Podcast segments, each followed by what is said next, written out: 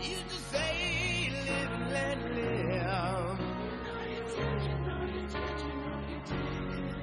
But if this ever-changing world in which we live in makes you giving and cry, say, live and let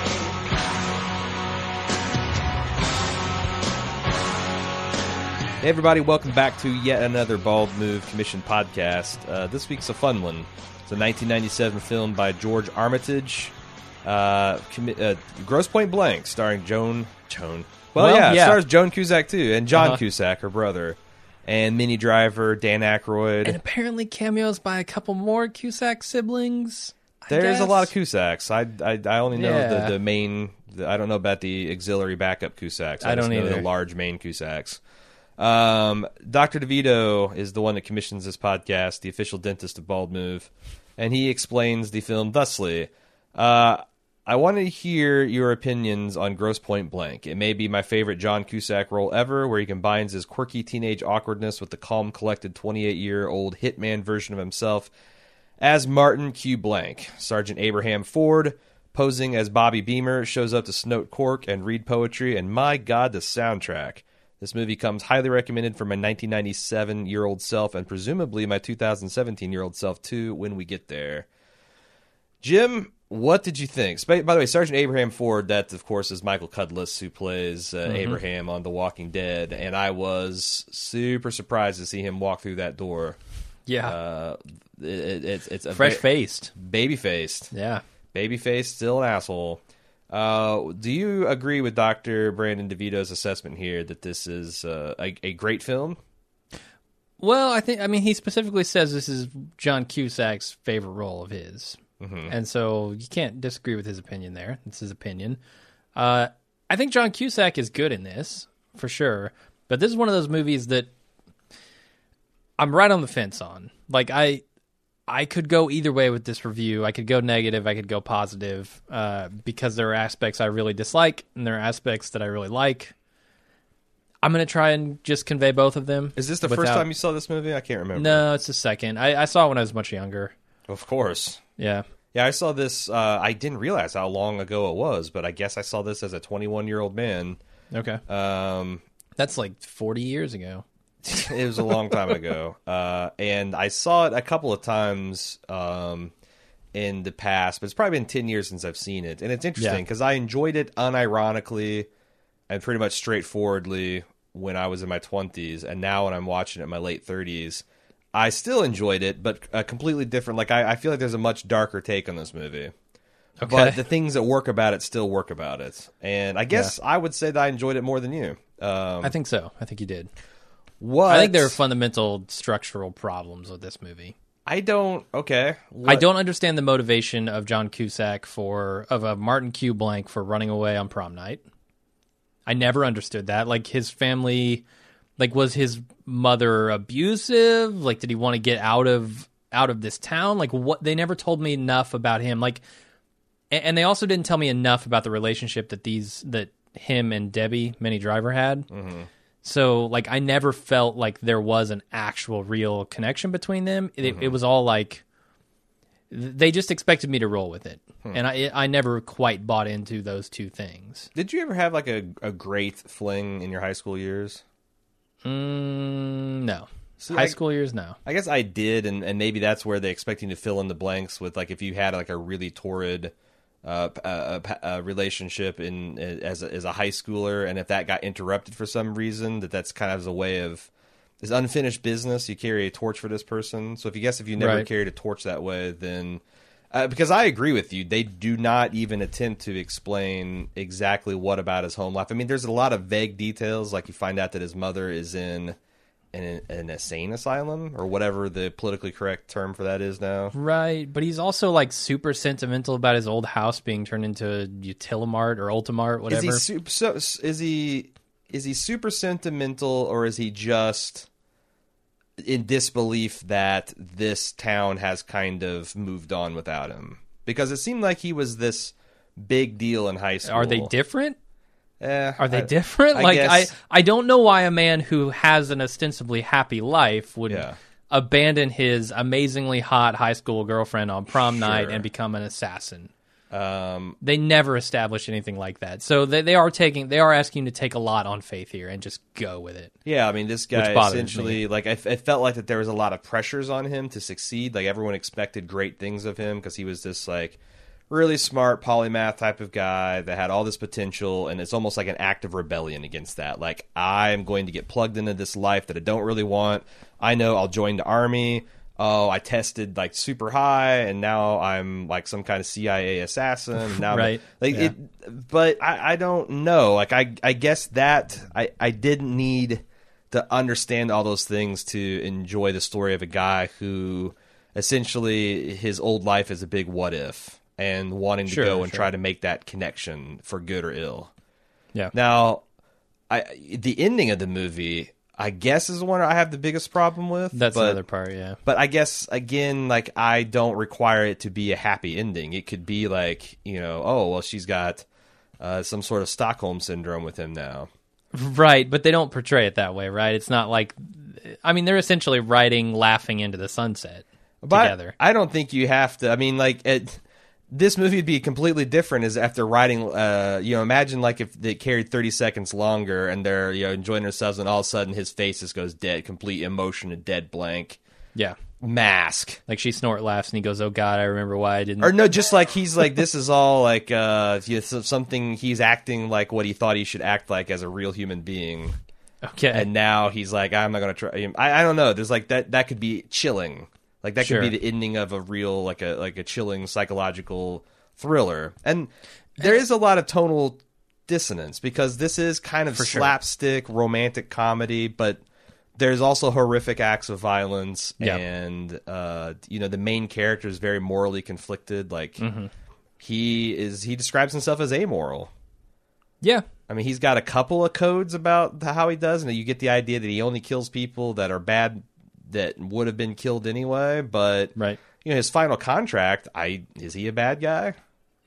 I don't know. I mean, he clearly shows no remorse for killing these people, which, w- whatever. That's what an assassin does. They kill people. Sure. Uh, but he also doesn't seem to be devoid of emotion, which I thought was a nice nuance for that character.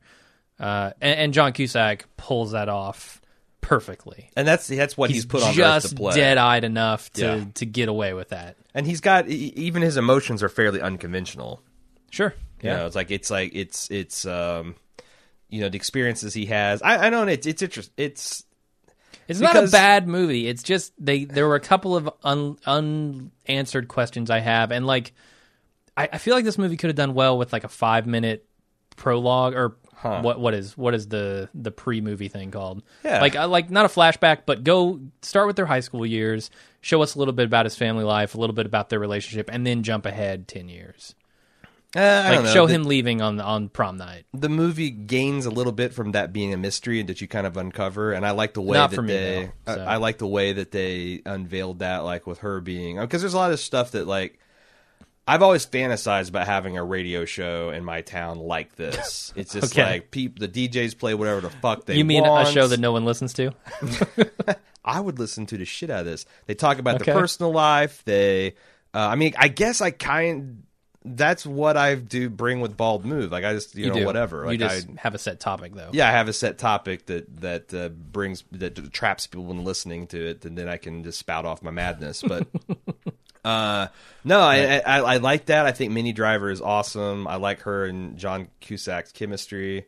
Um, and so I was like, if you if you spelled it all out like this classic s- uh, Hollywood way of like having the prologue where you see these couple and they're in love, and then he takes take off for mysterious, and he goes through basic, and there's this training montage through the credit sequence, and I don't know that that would take a little bit of the quirk from this film, and this film almost entirely works because of its quirkiness. Oh, for sure. Like if you don't if you don't buy the the charm the charm of this s- hitman played by John Cusack, then the movie just isn't going to work for you at all. Uh, Of course, yeah. I don't know what else. oh, So I guess we should go start our traditional deep dive on this movie. Uh, Okay. What, how you want to do that? The I really got a kick out of Joan Cusack playing her, uh, you know, John's uh, or I guess Martin's long-suffering assistant, Right. and knowing that they're real-life brother and sister gives it a little extra kick for me. Because I think the Yeah, first time I yeah. saw this movie, I had I had no idea about Hollywood and like who Sure. was related to who, and it still worked, but it's so much better when you know that they're real-life siblings Oh, I agree. like the exas- exasperated sighs and Mm-hmm. just uh, I, I particularly like the the glee with which she rolled up the business at the end of the movie. Burning it all to the ground. Yeah, she's just burning it all to the ground. She's taking sledgehammers to computers, which I don't think is a great method to wipe a hard drive, but you know, um, two thousand degree fire probably is. She almost burnt her severance package. That would have been a shame. Yeah, yeah. Um, and I just like the fact that she is not only his employee, but she's also kind of his mental health expert because she's, you know, she's like, Right. "Hey, I see there's something wrong with you, boss. You ought to go back to your here's your family reunion." And and uh, you know, like uh, by spooky coincidence, there's a hit that he has to do in Gross Point, the town he grew up in. Uh, at the same, and I, I Mm-hmm. think I- that's a was it nice, by efficient little coincidence? engines. Was it actually engine. coincidence, or was it that she arranged something? here? How would it not be by coincidence? Because she doesn't get to pick which contracts he has to fulfill. she doesn't? Well, I mean, to, to a certain extent, but like, at, you know, in all the gin joints in all the world, it's not like she can be like, uh, oh yeah, your high school fling is is scheduled to be terminated on the same. I mean, that is like she doesn't have that kind of power. Or does she? I mean, I, that would is be a it dark possible reveal that if this she is all took made out up? the hit right. on his girl, and that would make her kind of s- uh, more crazy than she even appears in the movie. Yeah, I don't know that it's actually in the movie, but it, it had me wondering because she is so involved in trying to get him to to buck up or what whatever, just trying to get him a little healthier. But how would she know? Because I don't, I don't get the idea that he's confided in her anything about uh, what's uh, Well, then how would she know? Minnie Driver's to- character Debbie, Debbie, right? Yeah, yeah. I don't th- think that she would know about I think Debbie. she does. Really? I mean, I think she has to because you know she takes the she when she's explaining the hit to him, she's like, "You can kill the two birds with one stone," sort of thing, right? Mm-hmm. Uh, like, I don't think he explains that to her during the movie. Hmm. She's just like, "You, your high school flings here." I thought it was just a high school reunion. Like you need to go back and connect. It is, but why is she so insistent on this? She's, Oh, because that's just something like people pressure you into doing that. Like I can't. Uh, I just had my 20th anniversary uh, high school reunion, and I remember the 10th. There's like a, a- it's just kind of a crazy amount of social pressure for you to go to those events. okay. And I think that's the other thing that I like about this movie is that it kind of nails the motivations and what's going on at a high school reunion fairly well. Like this is a Okay. high school reunion at a well-to-do, like you know, it seems like Gross Point is a uh, it, it- at least the point the place that, that he went to school at is a wealthy Yeah. uh, uh, because because like you know everyone's in tuxes and formal wear, and they've rented out this big facility, and it's not just show up at the picnic shelter at the Mooresville Town Park and Yeah, bring and your they- own booze and whatnot. They show the houses in the neighborhood. They're- Uh, Yes. they're, enormous. They're they're upper middle class. Uh, However- for sure. Was that just Minnie Driver's house? Because they No, they go find out through all later those that her neighborhoods. her hus- her not her husband, her father is this big big wig. You know, whistle. I mean, he's Right. works for this big comp, comp, cor- corporation, this big corporation company, and he's like, I, I didn't follow all the plot on why he was marked for death. It's something about he's uh, whistleblowing or taking an unpopular Yeah. popular stand on something, but uh, uh, and that's where I guess you know the problem with his conflicted morals comes into because it doesn't seem like this guy was a bad guy in any stretch of the imagination. Uh, yeah. I mean, we get we do get a hint that he's doing something that someone didn't like, right? And it's not even that you need to be a bad guy to to have a hit out on you. It's just that you're upsetting someone. That's the thing, yeah. Like, and and so his moral calculus is, you've done something to piss somebody off. yeah. Therefore, someone's going to kill you. Yep. Therefore, it might as well be me. Right. and I, I, it's, I guess as a twenty-year-old man, I thought that was interesting and funny, but as a forty, you know, approaching forty-year-old man, that's vaguely horrifying. Sure. I mean, it, it's idealism versus realism, I guess. Mm. Like, you can take the idealistic stance and say, well, if everybody's like me, then no one will get killed. Sure. Uh, but that's not realistic. yeah. So where do you fall? You gotta you gotta fall somewhere in the middle on those, Yeah. or you're just a fucking lunatic one way or another. Yeah. Do you so do, do you think there are real life freelance hitmen? Uh, yes.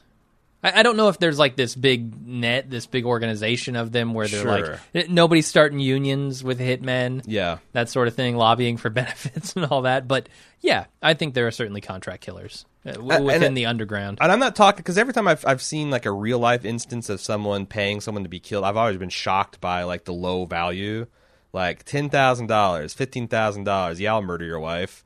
I'm talking like Right. this kind of where they're using like I enjoyed some of the high tech methods they use too, like the really fancy guns, the the the, optics, the, the, the- po- yeah the the like fiber optic poison delivery system he was trying to use. yeah. Do you think that is a real thing? And I I'm- don't I'm not talking. know. That's some James Bond shit. Yeah, and I'm like, I'm not even talking see it because I know that governments do get up to that kind of shit. Like, Right. you know, there's the, the ricin thing. The there's the famous incidents Yeah. of the umbrella injection ricin system, and I've read enough Tom Clancy that I think that that's within the realms of possibility. But and like the mafia hitmen seem like they're just guys who find it easy to kill people and, Right. and don't get too torn up about it. So it's it's not a big fancy thing. It's like they just go with the gun and they shoot you. I'm talking about like this kind of I don't think these people exist. Yeah. On this level, like when the government wants to hire somebody to kill uh, the president of another country, they don't go to these guys. They go to their own insiders. They take somebody from the CIA. because I feel like a CIA operative, um, like y- you know, it's I, I get there's like sometimes ex-military and special forces become like mercenaries, but they're usually not like mercenaries that are going to work for some dictator. They're going to work for some American or European, broadly democratic. I mean, maybe uh, you and I and even they don't agree with exactly what's going on, but it's it's not you know working for what you would call evil people. Yeah, I guess. I don't know. I mean, Because so that's- much of my opinion of all this is colored by media, like Yeah. like pop culture, that I don't even know that I can speculate. But if you're like, you know, a CIA operative or a special forces dude, I feel like baseline you'd be pretty patriotic. I mean, maybe I'm maybe I'm wrong. Maybe, Mm-hmm. or maybe you'd be within- disgruntled. Maybe there's like ten percent of the special forces community that are just there for the the kicks and the kill people, adventure. probably. And yeah, Yeah. I mean, I not to put too fine a line on it. I, I bet there are, and maybe those are the ones that become international hitmen right. because Um, I'm thinking even like you know like a cartel hitman, Yeah. it's still just like a l- slightly bigger, you know, more well-funded version of the mafia hitman. Right. It seems like there's always a level above the hitman, right? Like We've got You- fake passports and you know Swiss bank accounts and ways to get the weapons. movies? Yeah. yeah, that's what I'm saying. Like that's where it's like I don't know that that exists. But what I mean is like the hitman is a job within an organizational structure. Mm-hmm. Like you have a cartel or you have the mafia or you have a government agency Mm-hmm. or something like that. The hitman is part of that. The hitman isn't like a freelancer freelan- yes. out doing his own thing. Oh, I got a phone call. I got to go kill the president of Guatemala today. Sure. No. No, you've been in the CIA for 35 years and they trust you. Like they know you won't say anything. Or they- or yeah. you work for Pablo Escobar and like Yeah, yeah, I guess that's probably right. Although you all, you also wonder. I guess I'm looking at this through Western goggles. What if Right. I'm an Eastern Bloc, s- you know, agent, and now my country Yeah. doesn't exist anymore? then you do your killing with a GoPro strapped to your head Let- Post it on YouTube. with a flamethrower. Uh, FPS Russia. Yeah. I, but I, I guess that's where maybe you would see that. Like some of these old Russian Hmm. or Soviet style bloc countries that have collapsed and maybe, you know, they, they, they're like a man without a country. Mm-hmm. Maybe that's something or like a South, you know, These, Maybe. these South American pogroms that would go through and they'd have all these political Right. killings. And it's like, well, now I don't ha- can't do that anymore. So maybe I contract out to different. I don't know. don't- I Uh, 'cause imagine it's, just hard to find business. Like Is it how do with you the get dark your name net? out there without well, I don't know. I mean, back don't it's know. like when it's it's weird because back in the old days, it's all word of mouth and you know written communication. Nowadays, you could go like you know the dark nets on the internet and and and find people like that. Now, how Get do you paid in Bitcoin. How do you get like their people's resumes and how do you know that they can actually do the thing? And and Well. that's the I guess a big question. They got a handle, I guess. They they you go by a name, they Right. develop a reputation. I don't but know. you know, it's like it's like one of those things where it's in the media enough that it's got to have some basis in truth, right? Maybe. Although, you know, you get Superman and Batman, and like, Right. okay, maybe not. uh, it- madness lays that way of thinking.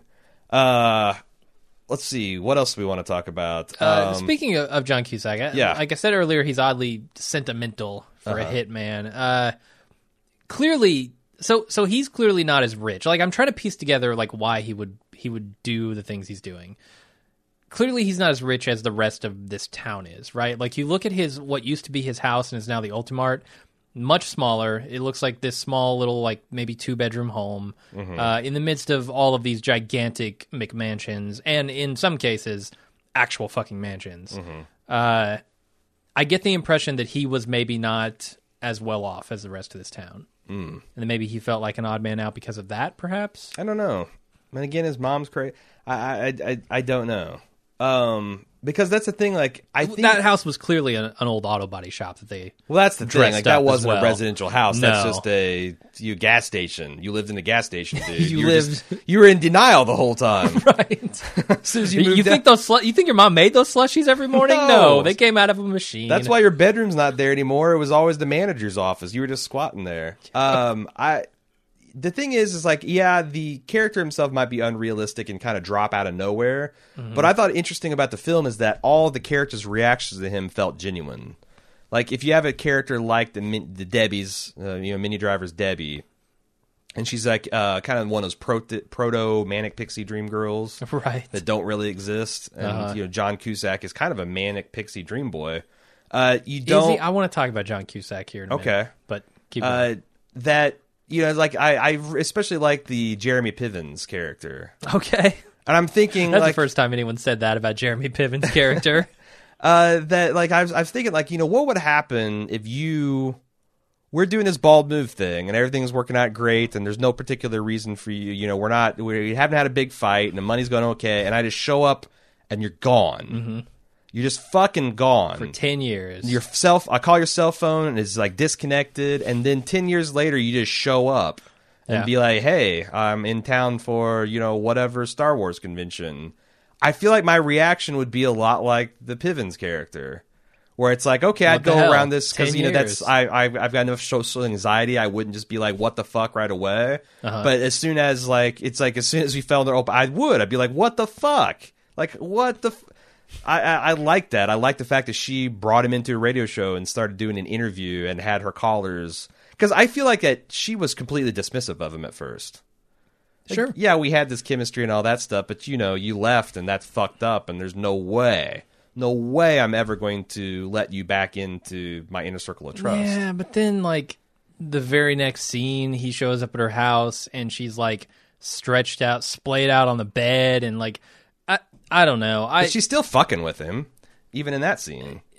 kinda 'Cause don't she's they getting him kiss in that revved up scene? and then she kicks him out. right, right. But I why do you do that if you're not at all interested?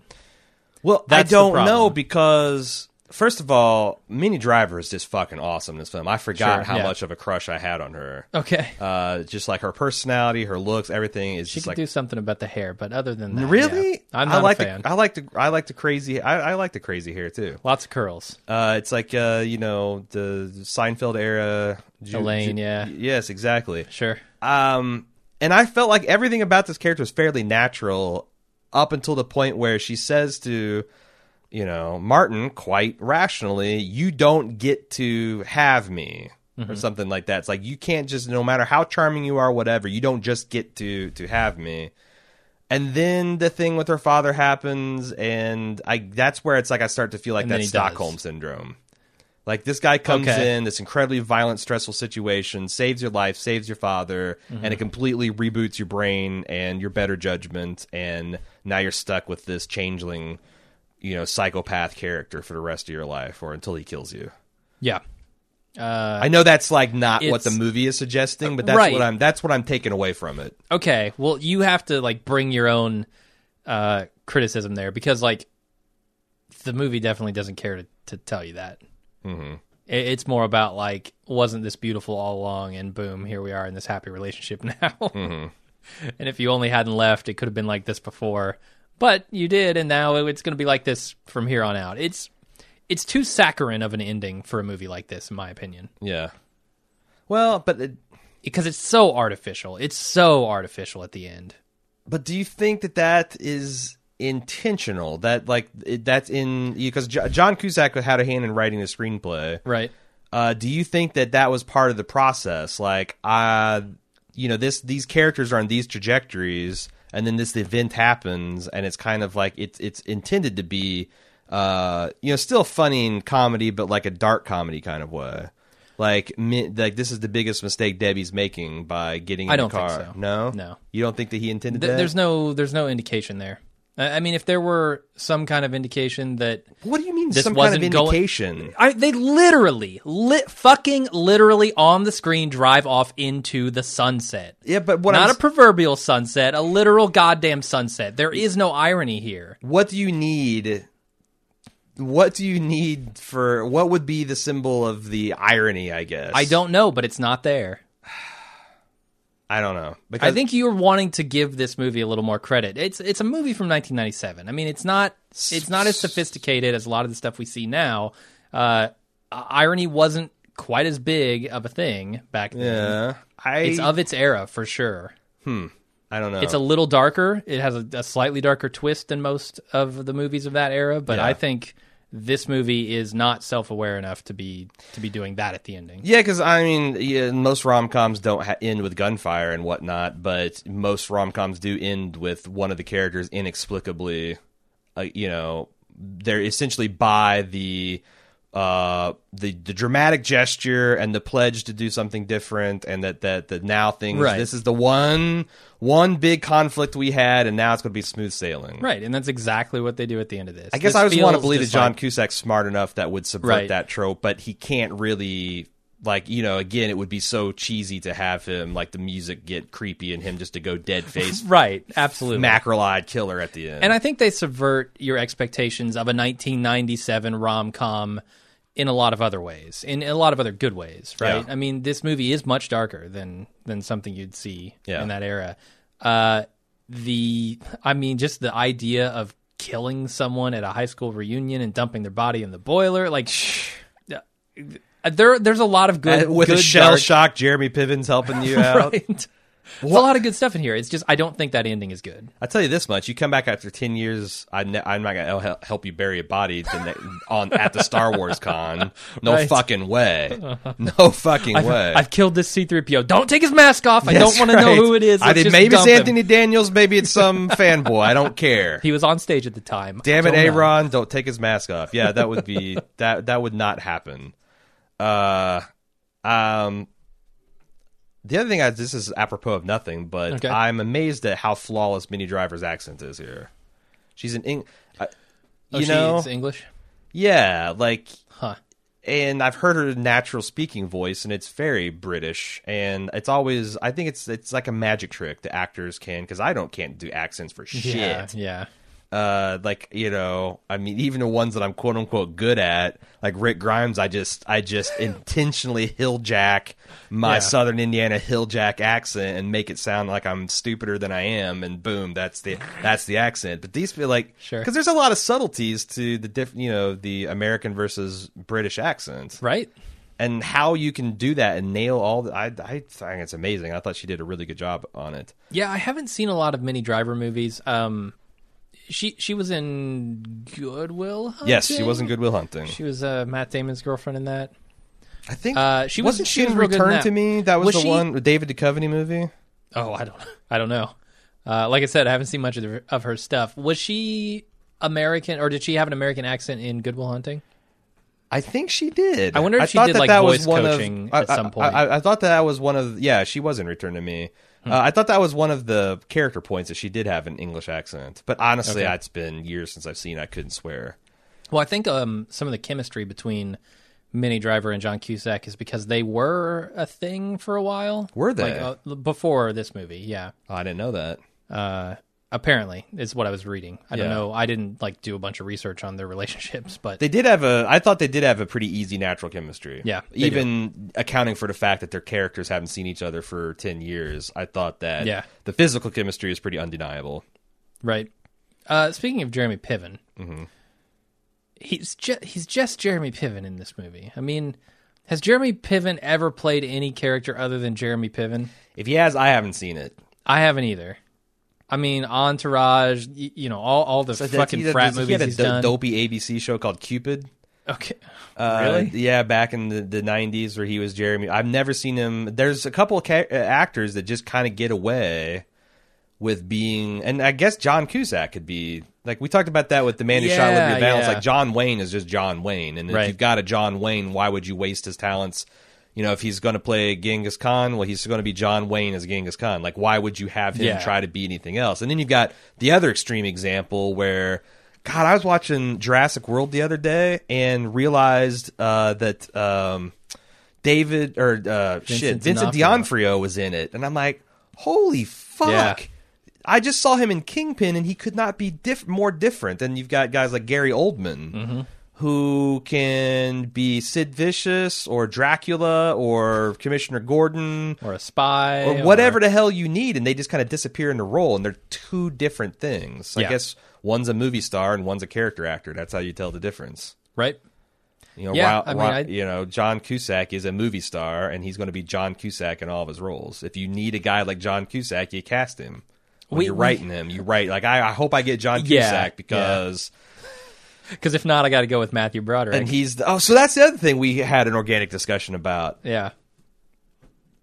one of my favorite things that Bill Simmons does is he kind of takes a sports a view of a lot of pop culture things. Okay. Um, and he does like you know um, uh, that that's something that you know like there's a lot of that in um, there's there's a lot of that in sports like you know were it not for Peyton Manning uh, and the Indianapolis Colts Tom Brady might have like eight Super Bowl rings an undisputed greatest quarterback of all time yet the flip side of that were it not for Tom Brady and Bill Belichick Peyton Manning might have four or five Super Bowl rings and be the undisputed, you know, qu- greatest quarterback of all time. Like they kind of hold each other back. And there's some things like, you know, another p- painful example. It seems like the Indiana sports town is always going to be the second fiddle to somebody else because Reggie Miller era Pacers had Oh, some God. great teams, there was but they're Patrick going Ewing against and- fucking Michael Jordan oh, well, yeah. and Scottie Pippen on the Bulls. Like we gave them every bit that they could handle on a couple of those finals, but you But I can't. mean, yeah, even e- even with uh, was what's the New York team? The Knicks. Yeah, the Knicks, Like, same thing. They gave Patrick us the Ewing. business too. So, Well, we like, gave the yeah. I think we traded, but Yeah, better yeah. than we did with the Bulls for sure. But like, yeah. You, you're you're always like this. You, you can't break through to the next level because you got someone greater than you standing on top. And we talked Yeah. about how or equally as great, maybe. Matthew Broderick is kind of a slightly poor man's version of John Cusack. Or I actually came. I, I Okay. actually said the other one. John Cusack has had the lesser career, but then you just destroyed me on IMDb. It- His yeah, he has a surprising amount of of really good movies. Where's Matthew Broderick? Like, I'll run through some of them. Okay, so John Cusack was in obviously Stand by Me. He's Yep. He's Pretty great Uh, teen teen movie. Better Off Dead. He's really known for that. Say anything. Uh, he That he say was in anything. There's that's the boombox one, right? That's the all- Boombox, yeah, yep. that's the one. Uh, and then Eight Men Out, he, that baseball movie he was in. Uh, he he took a took a little break. Then he did Gross Point Blank, and and then he strung together some pretty good ones. So Gross Point Blank. Very next one was Con Air. Me- Uh, me- I forgot he was in memorable that. role. but yes, That very was just much on so. TV last night. Oh, was it? Yeah. Uh, he was also in.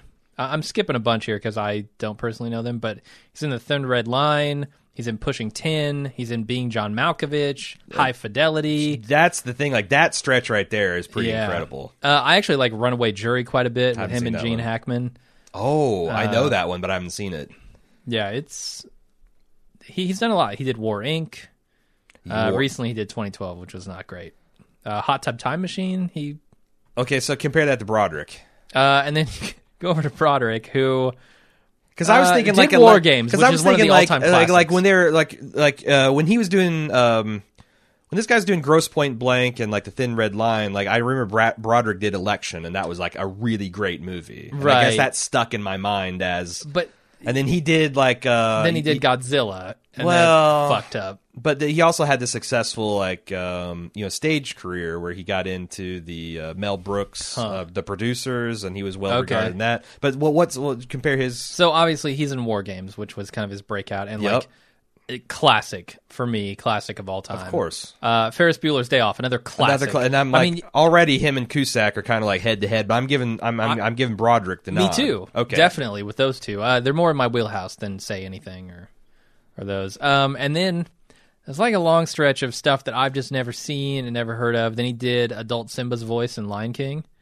Uh, he, he Oh, Yeah, was that's in, right. He did. He was in another classic role for me, which is the Cable Guy, Oh yeah, see. opposite Jim Carrey. What Uh, yeah. year was that? Like that's a '97, wasn't it? 96. Yeah, it's it's pretty close to They're that. still they're going mono a mono. but then Godzilla's a real stinker. Yep, yep. Uh, then he came back a little bit with Fuck election. the iguana on that election. was a but great then movie. the real clunker, the real bomb in Matthew Broderick's career, got- Uh. Inspector Gadget. Do you Ah, That's- remember that it- movie? yeah, and isn't he also like in the Rocky and Bull Bullwinkle? Wasn't he involved in Uh, that disaster too? Maybe. I don't know, but but he did Inspector Gadget, and he hasn't hasn't really done That's- a lot since. Uh, did, did that kill him? Like, I- could it he? might have. could could he still have uh, you know gone toe to toe with Cusack if it weren't for that? Maybe he just has he has less, imp- uh, so he has more movies that are that are real important for me, but he has Hmm. No, I less think- quantity. Like his his quality occasionally hits better and Uh-huh. bigger, but occasionally it, he does real fucking stinkers. But I, I always felt like that they both are very. Although I don't think Matthew Broderick can do this movie. I don't Yeah, buy him. I Like whereas wouldn't. John Cu- and that's the thing, John Cusack's got some moves. What do you mean moves? Like like when he's doing the hand to hand combat, he looked very Oh, yeah. proficient, and it didn't look like it was wire foo or anything. Like he just really did some training and worked out and was doing some pretty high kicks and flips and shit. Uh-huh. Uh, I and that that's the other thing about this movie is the action sequences are surprisingly well done. they are, and they come out of they're over nowhere. the top on purpose, which Yeah, yeah, yeah. I loved. Yeah. Like that shootout in the Ultimart is pretty amazing. But in particular, the fight that he had with the guy who lo- his face looks like a walnut wearing a wig. the assassin in the school, yeah. The assassin that was a really competently like Jason Bourne type ultra violent fist fight yeah. that I really really enjoyed. And that little guy, that little walnut faced man can move. yeah, Holy shit. no, they they and that, that's the thing. Like now that when I first saw him, I'm like, what the fuck? This guy looks like a butthole wearing a wig. and then I'm like, oh, he's a stunt man. yeah. He's like Yeah. a really He's really- probably like a black belt or something. he, he and- probably couldn't string together three lines, but he he's a Right. stunt man, and and that once you see him move, I'm like, okay, that's why he was cast. and then, you know, the fight at the end is really good too. Uh, I, I, I like the shootout that they have. I like some of the, we haven't talked about Dan Aykroyd yet, but smashing a television on set on his head Sure. was amazing. Popcorn. That's a great way to kill somebody. I, uh, okay, let me ask you this: If you had to go out w- one of these two ways, pi pin to the neck like Walnut Face, Uh-huh. or television over the head like Dan Aykroyd, Well, you know, with my career, my second life as bald move co-host, I feel like smashing my head with a TV would be the the dramatically Yeah. appropriate death for me. I think so. That'd be pretty good. So by by, Okay. by a pretty damn sight, yeah, definitely. Uh, but yeah, so what do you think about Dan? Because I thought a lot of the comedy in this movie is Dan Aykroyd and John Cusack's chemistry and their relationship. Because every single time they got together, there was this like camaraderie, but also like they're two scorpions trying to negotiate, shaking claws, and you know they're Yeah, and th- th- there's a little bit of odd couple in there, sure like just straight man. because and Dan's so weird. he's such a ridiculous. and that's the thing like he person. used to play more of an everyman doofus but now he's he's just a weirdo and that you can see a lot of that in this this movie he's playing a Yeah. guy I, I guess john cusack is also playing a weirdo sure, but he's cool He in a is, way that yeah. dan Aykroyd is not he has some composure, whereas Dan Aykroyd loses shit every. and like he's like just like almost bipolar in that he goes from like Yeah. you know this flattering offer to you know big it's going to be bing bing bing bing bing bing popcorn God. uh, which I'm like, what the fuck is this popcorn thing? I did some digging and I found an AMA that John Cusack had done, and someone said I gotta ask, Hmm. what the fuck is up with the popcorn? And I guess that's something that uh, Dan Aykroyd just improvised on the set, and they kind of ran with. What does it mean? I What does think it's popcorn supposed to mean? be like you know, it's like a bag of popcorn popping in the microwave. It's like if you turn me down, it's it's it's going to be bullets going off. okay, they're yeah, gonna come like pop, shooting. pop, pop. Yeah. Although why Wow. he says bing, bing, bing, bing, Yeah. and not pop, pop, pop, pop, pop, popcorn. Although then it sounds like he's just stuttering. But uh, Right, he's a right. weirdo. I don't like Dan Aykroyd, so I'm biased. I don't like his I don't vodka. think. I don't think he's super funny. I think he's a lunatic in real life. True. Uh, this is true.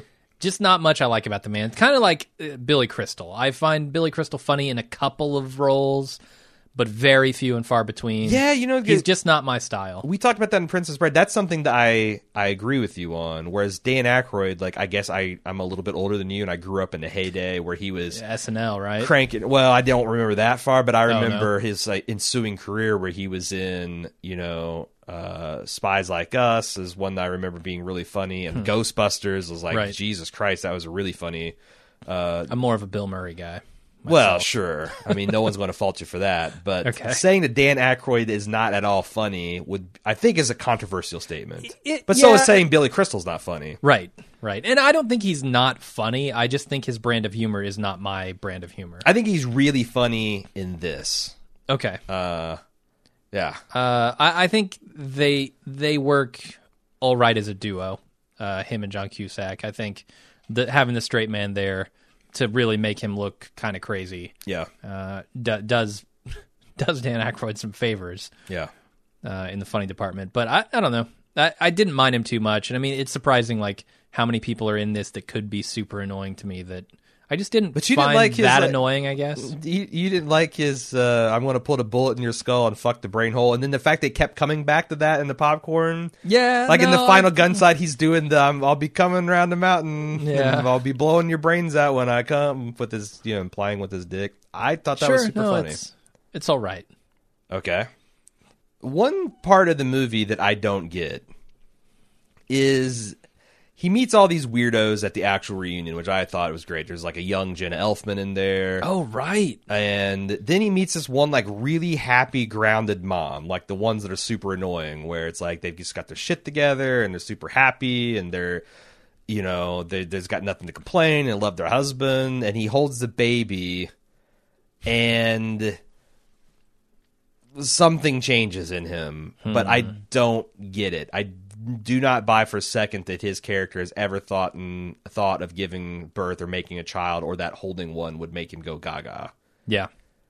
No, I'm that, with you. that I- played a little false and i didn't like that seemed like the, the movie needed that to push his character in that direction but it, it did feel false to his character Okay, uh, I, I'm I can agree with that largely. I think there are some some clunky things, but then a drunken michael cudlitz interrupted the scene and it's like okay whatever yeah, uh, but yeah i mean uh, this movie is definitely of an era like there's some Oh, yeah. movies that are time this is not a timeless movie all No. the cars all the fashion all the music is very much set in this particular this particular time place of mid 90s yeah, uh, and that's good and bad. Like they had, um, you know, I forgot that Guns N' Roses did a cover of "Live and Let Die." That's kind of fucking awesome. right. No, it's it's good. It had real ninety nine good. luft balloons. Uh, Yeah, they was had- it Blister in the Sun in there too.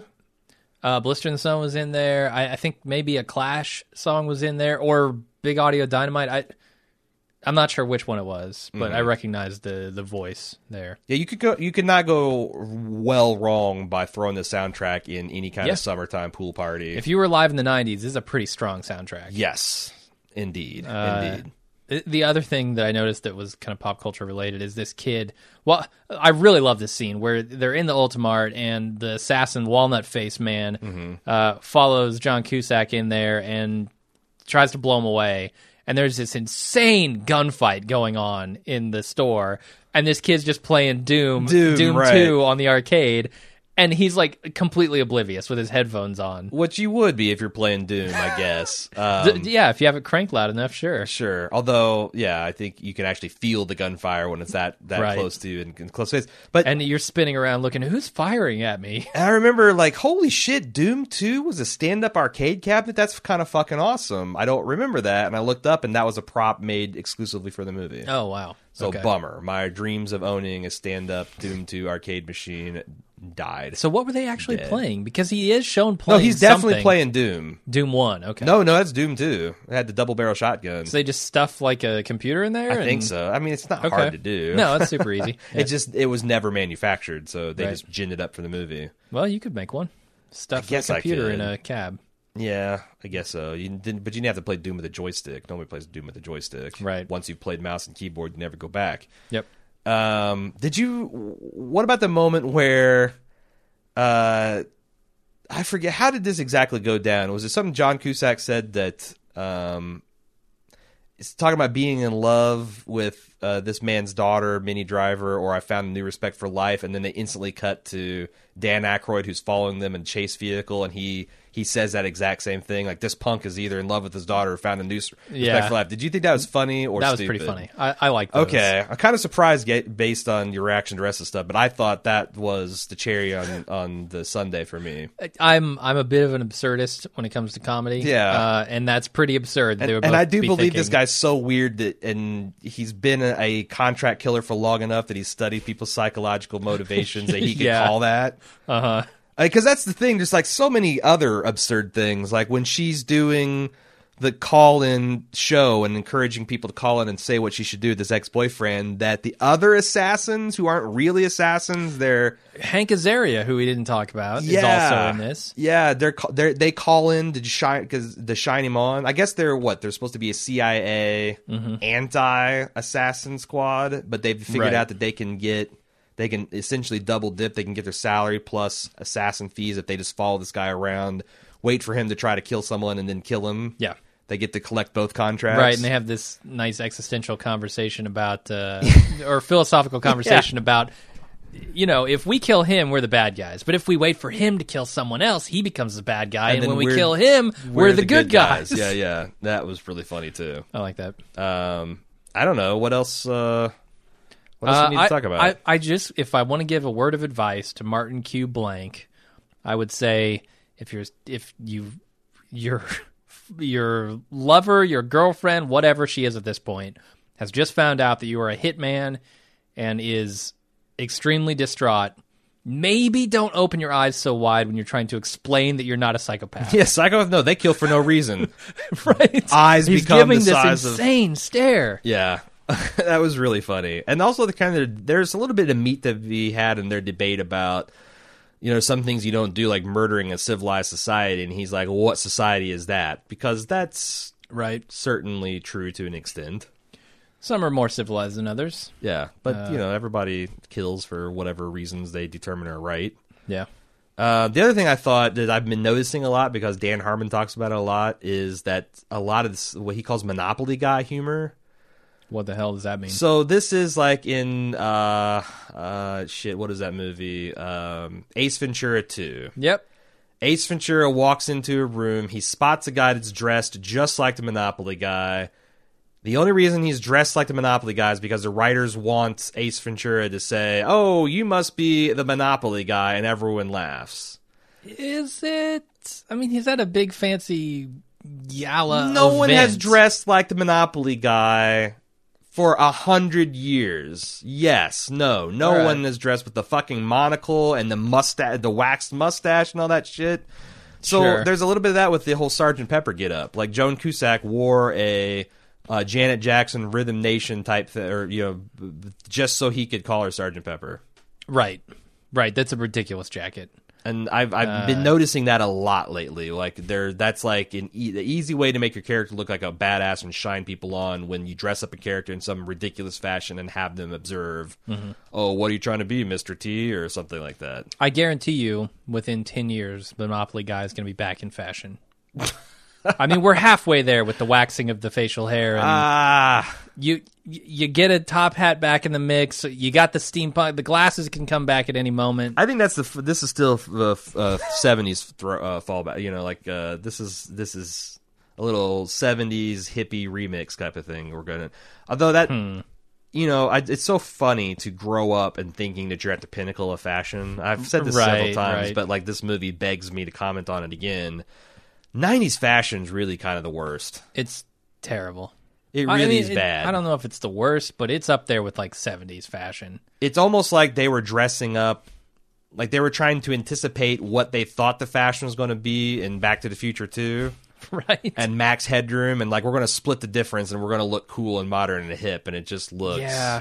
really like these linen dated and- suits or whatever they are. yeah Like, Uh, and the skinny ties oh, it's bad. It's real bad. Like even so it's not often in fashion that you see uh like business suits start to get real bad looking, right? Like businessmen usually dress in a standard way. Because Yeah. like the suits black looked and, and the felt blue are cheap suit- back then. Absolutely. They they were making them out of different fabric. They were putting shoulder pads in them. They were yeah. like suits just started to look a little too Like, weird. hey, we've been doing wool blend suits for forever. Let's Right. fluff, let's fuck around and experiment. That's when you know your fashion has gone wrong when your business suits look bad yeah, yeah.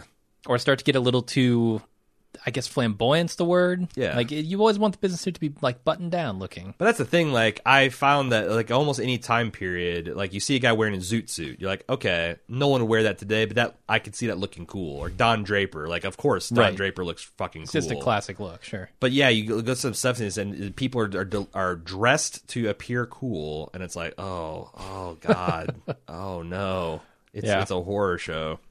When in, when in reality, I that feels like a Hollywood thing to me.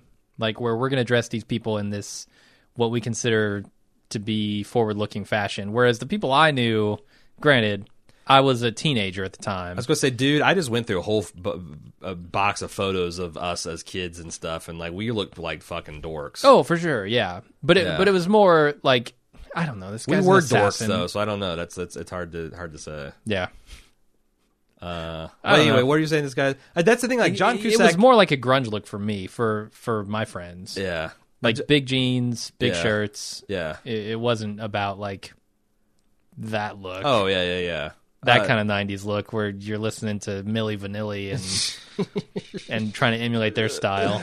Yeah, you're you're not looking like a Paula Abdul video. right. Uh, so but that's just that's just the cultural spot I was in. Oh God, I can't believe we almost forgot to talk about Alan Arkin.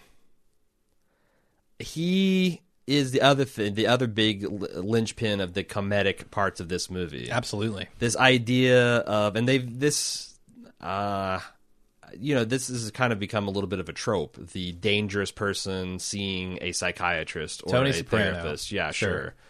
sure. Um, you know, uh, analyze this. Mm-hmm. Uh, but but he plays this to I think perfection. The fact that he's seeing this hitman, he's trying to fire the hitman. The hitman saying, "Well, you know, I wouldn't kill you," but he's also kind of making subtle threats Yeah. and just all their chemistry and every time he calls back and leaves a message on his machine and they cut to his face it's just really really funny Yeah, this I guy's like doing Alan Arkin. spectacular work I think he's good. He's got a very easy way about his comedy. Like I believe that this guy just kind of talks like this yeah and is just a funny guy. uh-huh Uh, whereas, you know, I, I I feel the same way about Dan Aykroyd, but I don't like his sense of Hmm. humor. yeah no i mean he's, I, I he's- like Alan Arkin. it's pretty accessible and funny and like when john cusack is saying uh you know he's trying to tell him he's fired as a as a client and john's like well you know i know where you live uh, er, er, and he's like oh now see you say things like that i get filled with anxiety Right. And he's like, "Oh, you know, I didn't mean that. Well, you thought of it and you said it." And now I feel like I have to be creative in a really interesting way, or you're going to blow my head off. it's just, it's really funny because he's he maintains this therapist persona the whole time as he's shitting his pants. Yeah. It's it's pretty funny. Everybody in this movie is quirky, like top Yes. to bottom. Joan Cusack, John Cusack, uh, everybody. All the weirdos you meet in high That- school, right. His high school reunion. You- they're trotting out Jeremy Piven for God's sake. Of course, Hmm. Yeah. they're all quirky and Yeah, ridiculous. That's his best friend from high school. Yeah, and then you got the security guard, the the his his Security other like guard? friend. Yeah, remember the the guy who when Jeremy Piven's trying to sell this house, he comes rolling up in his Oh, car, yeah. like acting As like the he's a cop neighborhood or whatever. watch. Right, Which that's is what he is. making the people think that it's a high crime thing. Yeah, no, it's yeah, yeah. I He's- mean, I guess the least silly. the least eccentric person is Minnie Driver's dad. He's just a dude. He's just a I business. guess, he's just yeah. Mm-hmm. a business guy who is bewildered that all this stuff is happening to him. yeah, I suppose so. Yeah, that's it. I mean, like uh, that's about all I got to say about the movie. Yeah, But I did enjoy. Like, I had a really good time watching it. And um, again, I appreciated it instead of just a cool light romantic comedy. I was an- analyzing it as if this is like a real heart of darkness story towards the end. Because I guess you're right. That that- what is their happily ever after?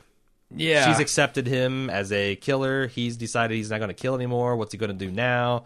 I mean, the dude, they, they they pretty efficiently set him his character up as you know his am his amoralness. But then when he goes and visits his high school English teacher, and they've got this like really efficient way of like I don't even get all the references, but they're- I I get him enough to know that like oh these are really two smart people pitching it really high at each other. So I guess he could do anything. yeah. And maybe he doesn't need to do anything. I mean, he gave a $100,000 to to his assistant, his office manager, as a severance. But I see this guy as like Jeremy Renner in The Hurt Locker.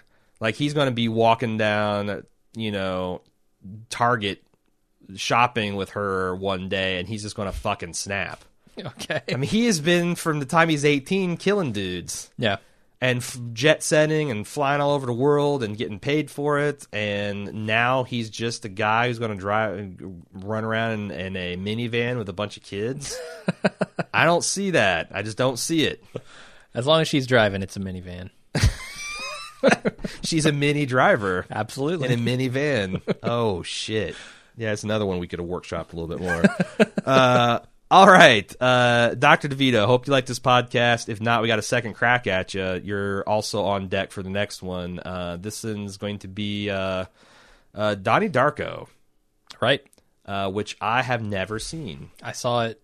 And, a and not only have long I time never ago. seen, but the only thing I know about the movie is that it's got a scary bunny costume. Yep. That's literally the only thing I know about it. Huh. Okay.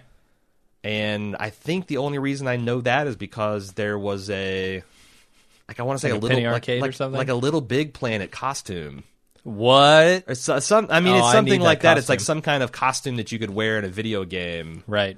uh that was a scary bunny thing and I'm like what the fuck is that and Cecily's like that's Donnie Darko you've not seen Donnie, Donnie Yeah. Darko so I'm surprised you haven't. There's an iconic scene don't tell me that I won't tell you about, but it,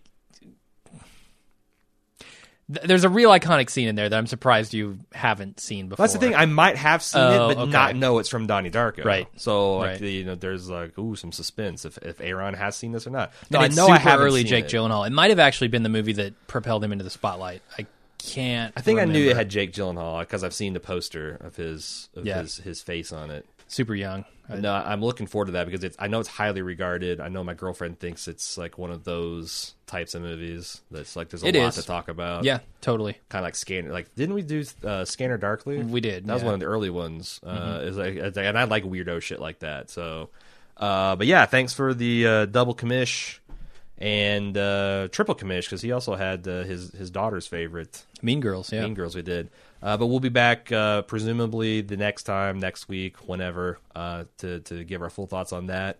Uh, if you'd like to find out how you can commission a podcast, it's easy. Go to baldmove.com slash shop. There's a big old film reel looking icon. Click on that. There's a whole bunch of community commissions where you can kick in 10 bucks at a time to make a popular choice happen, or you can just go for the brass ring. Uh, uh, select a personal movie like Gross Point Blank and uh, have us talk at length about that. And uh, we'll see you on the next time. See ya. Bye.